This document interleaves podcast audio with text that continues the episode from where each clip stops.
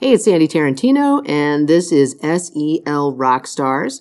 Today I'm talking to a third year teacher at Woodfin Elementary School named Rebecca McDaris, and she has worked really hard to improve her classroom management. She's impressive and she's transparent and she makes herself really vulnerable in sharing her process on this podcast today. I appreciate her talking with me. And uh, we've got shout outs to an elementary school that let her come and visit. She'll talk about that. She'll talk about her partner and all the other resources that helped her get where she is. So let's get into it. So I am here with Rebecca McDaris. I just call you McDaris. What do other people call you? about the same thing, but if I'm not at school, it's normally Becca. Becca, all right. Well, I'm going to just stick with McDaris. Okay. everybody else at school calls you. Um, and I usually go by Tarantino. Um, so you are a second year teacher? Third year. Third year teacher. Third year teacher. Talk to me about what the last couple of years um, in the classroom were like for you. It was a sink or swim.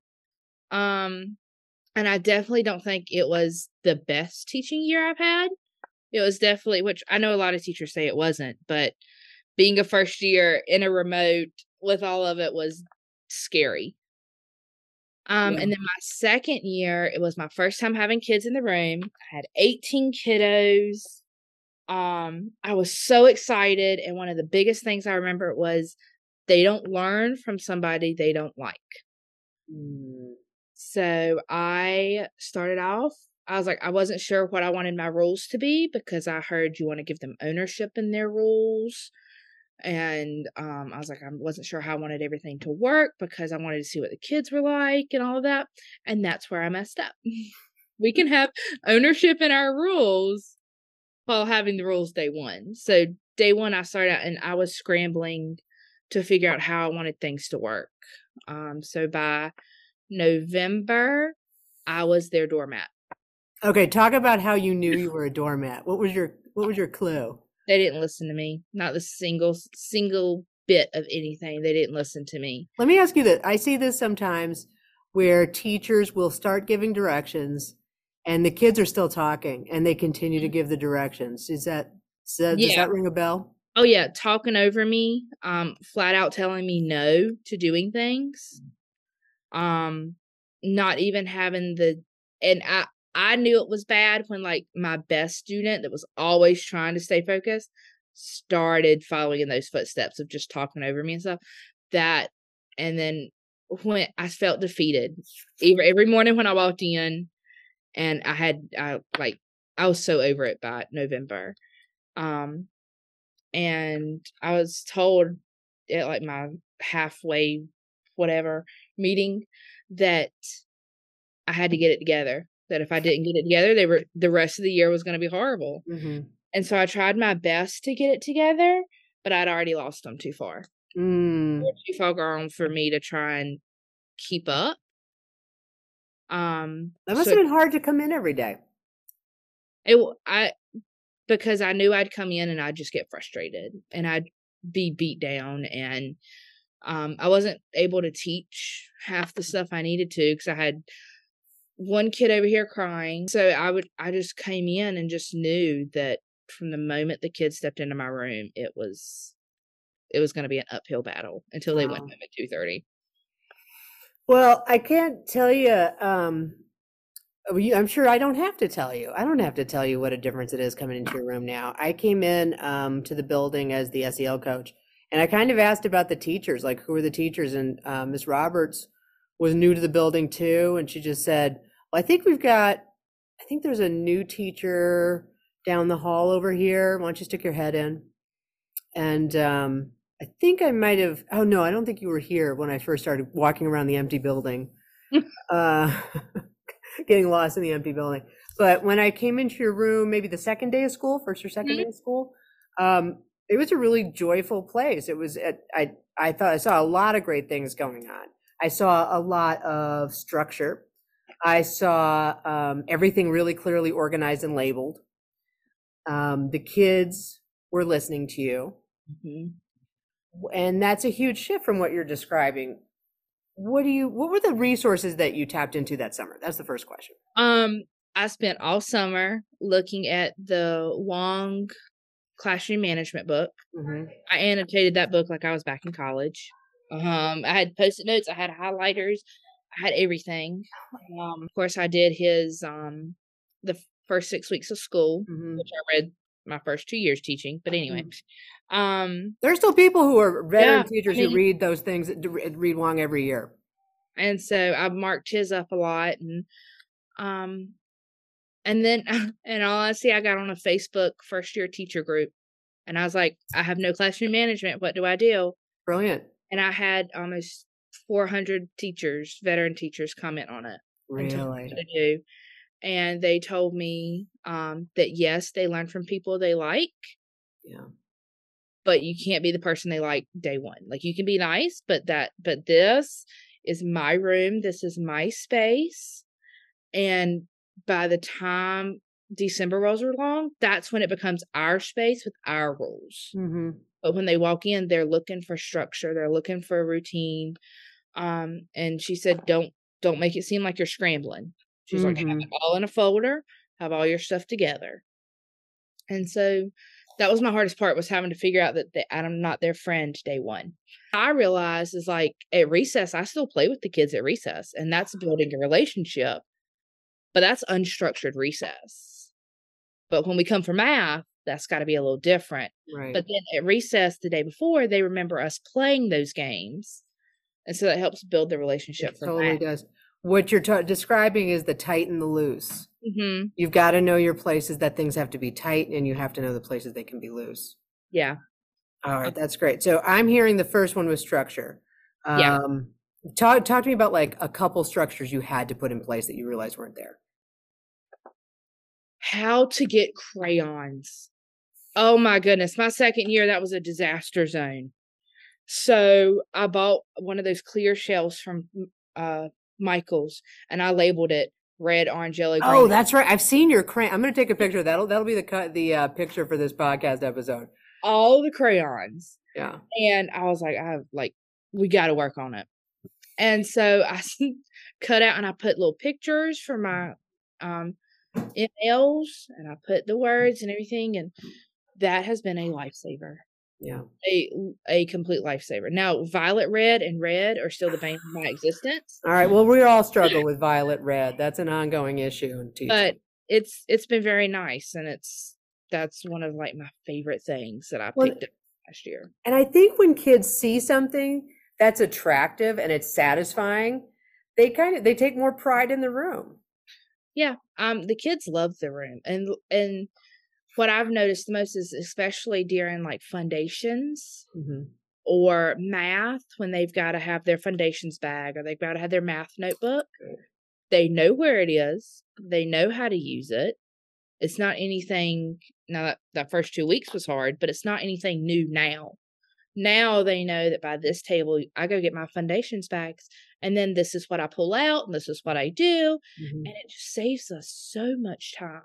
Oh, by the second week of school, I came in. I usually come in on Wednesdays, and I watched your kids first thing in the morning do their little procedure where they hang up their coat, they take out their notebook, they put it in the box, it's stacked a certain way, and they get their backpack hung up, and they go to their seat and they start their morning work. They know exactly what the routine is. Yep. And last year I had kids rolling on the floor. I had kids um doing all sorts of it. And something I've recently released to these kids was instead of me asking them for their lunch choice, they move their name on the smart board of what they choose. Whereas when I did that with my kids last year, I had people drawing on the smart board. I had friends doing all sorts of Mm. things to it. So I can I can already tell that by starting off those first couple weeks with my expectations, it's already paying off. Like m- myself and Miss Rice don't have to sit on top of them. That's great. Yeah, they're they're very self-regulated. Um, talk to me about follow through. My second year, I never followed through ever. So I was like, I don't want them to be my friend. I don't want them to hate me. And so if it's like, look, if we can't get our writing done, then we're not going to be able to have choice time on the iPads at the last minutes. And I never followed through with it. I always put them on their iPads at the end of the- my second year because I was like, I am so done. Like I was so beat up. I was so drained. I was like, That's fine. As long as it's educational, that's fine. Yeah. Now, if they lose choice time, they lose choice time, and we find something else to do. hmm But also with, hey, if we can get through foundations, I promise we're gonna have the best brain break ever. and that's what we did today. Um, we got through foundations and we did a Pokemon brain break, and they were really excited. So it was learning to follow through on both the positive and the negative. yeah. Yeah. So- I, I'm so I'm hearing tight and loose, and I'm Mhm. hearing if then, Yeah. which are pretty critical. All right. The next thing you talked about was planning. Okay. Okay. My first year, I was not the best planner because it was all remote, and I didn't know how to teach all remote with two classes, and figured it out. And the county was so gracious to give us those lessons for like the first nine weeks. Right. That saved me Right. the first nine weeks. But then it turned into, um, I'd spend my sec my second year. I'd spend the weekend planning. Come in early Monday morning, make all the copies, and then be ready for the week. Um, and then the weekend I would spend my whole week. So I had no time to recharge. It was always school. Mm. And this year, my me and my cohort over there, she teach she plans math and what does she do? Math and science. I do ELA and social studies and foundations. And so Thursdays, I she'll email me the plans she made. I'll email her the plans I made, and then we're done. And so we make the masters, hand them off to our team members, and they go make all the copies. And then when I leave at three thirty on Friday, I don't have to think about school till Monday. And it that has been a game changer. My husband even made a comment Yeah. that I'm more present at home. I got to tell you, I did not learn that probably till year four. And it was an ultimatum from my husband because he, I, at the time, you could get a key to the school and you could go in on weekends. And I was go, I, you know, I was going in on weekends. I, I was could- setting alarms off and using the die cuts, um, laminating, Mhm. and the that were so I'm hearing the other things are time to recharge and working with your team, yeah. dividing the labor. hmm And that's something that um my team member last year was new to Woodfin and new to a combo. Mm. So I helped her as much as I could. But now that we're both even playing fields here, Mhm. we figured out like I am not good at planning math. I get too detailed. My lesson plans turn into 10 pages. Mhm. Just when she does it, she hits the bullet points and she's like, You're good. And then I'm like, Cool. Whereas I'm good at like wit and wisdom planning. Mm. So Okay. that's where we've learned each other's strengths, which is There. I'll tell you, if you've done that, you've done what a lot of le- veteran teachers won't do, is share and collaborate. And there's a lot of folks in silos out there, and they're. It, it, I think they can afford to um, do that because they have years and years of plans. Mm-hmm. But there's a cost to being in a silo, and so I'm hearing the fact that you have a, a partner. That's just that's a little dopamine hit right there. That you guys are um, working together, sharing, and, and um, have each other's backs. Yeah. Um, the next thing you wrote down was asking for help. Sort of like what you said, we're not silos. Um, at the end of last year, I went to my principal and was like, I'm not strong in math, and I'm still not strong in math. I understood that. I see that. I hate math, but anyway, I still have to teach it. So I have to be excited about it. So I was like, hey, uh, we are literally one grade level at this school. Like, you know, like I can't go watch kindergartens because Yeah, and for people who don't know, Woodfin is a really tiny school. There's what is it? There's a kindergarten, and then there's a K one. two kindergartens, Okay. Oh, that's right. first, Yeah. one first, second, Okay. second, two third, uh, no, No, it's a One third, and then a two, and then a three, four, three, four, then a a four. four. So it's like a class and a half of each grade level. Yeah. Um, and she sent me to Fairview Elementary, and I got to join a mat like their whole morning, and I even got to join a PLC. There were like nine first grade teachers, That is a huge. Oh, could there be a di- more different school? I think I they have gym teachers down there. and they were like, they were. She was like, "Oh, here's this resource, so we can do that for math," and threw it out on the table, and somebody wrote like Monday on it and put it in a pile. Mm, And then that's just what they and then there and then one assistant each because they PLC'd every day, Mm. every day. Was, anyway, it wasn't always with the coach, but like they just anyway. And each day, a assistant would come and they would take all those, make all the copies, and hand them out to all the teachers. Wow. And so that was very. They did more than we did in thirty minutes than we do in like an hour. All right, I'm writing down Fair, Fairview. I'm coming for you next. Understanding that asking for help doesn't show weakness. It doesn't show inexperience.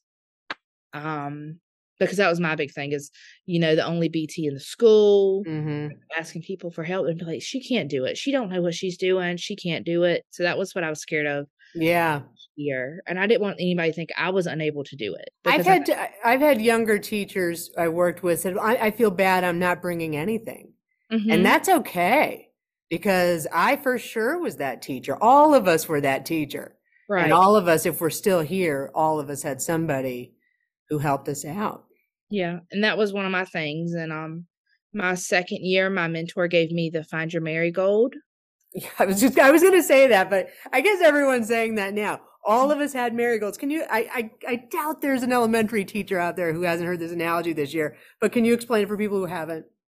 A marigold is your person that brings light to the darkness and edu- or anywhere, but right now in the classroom.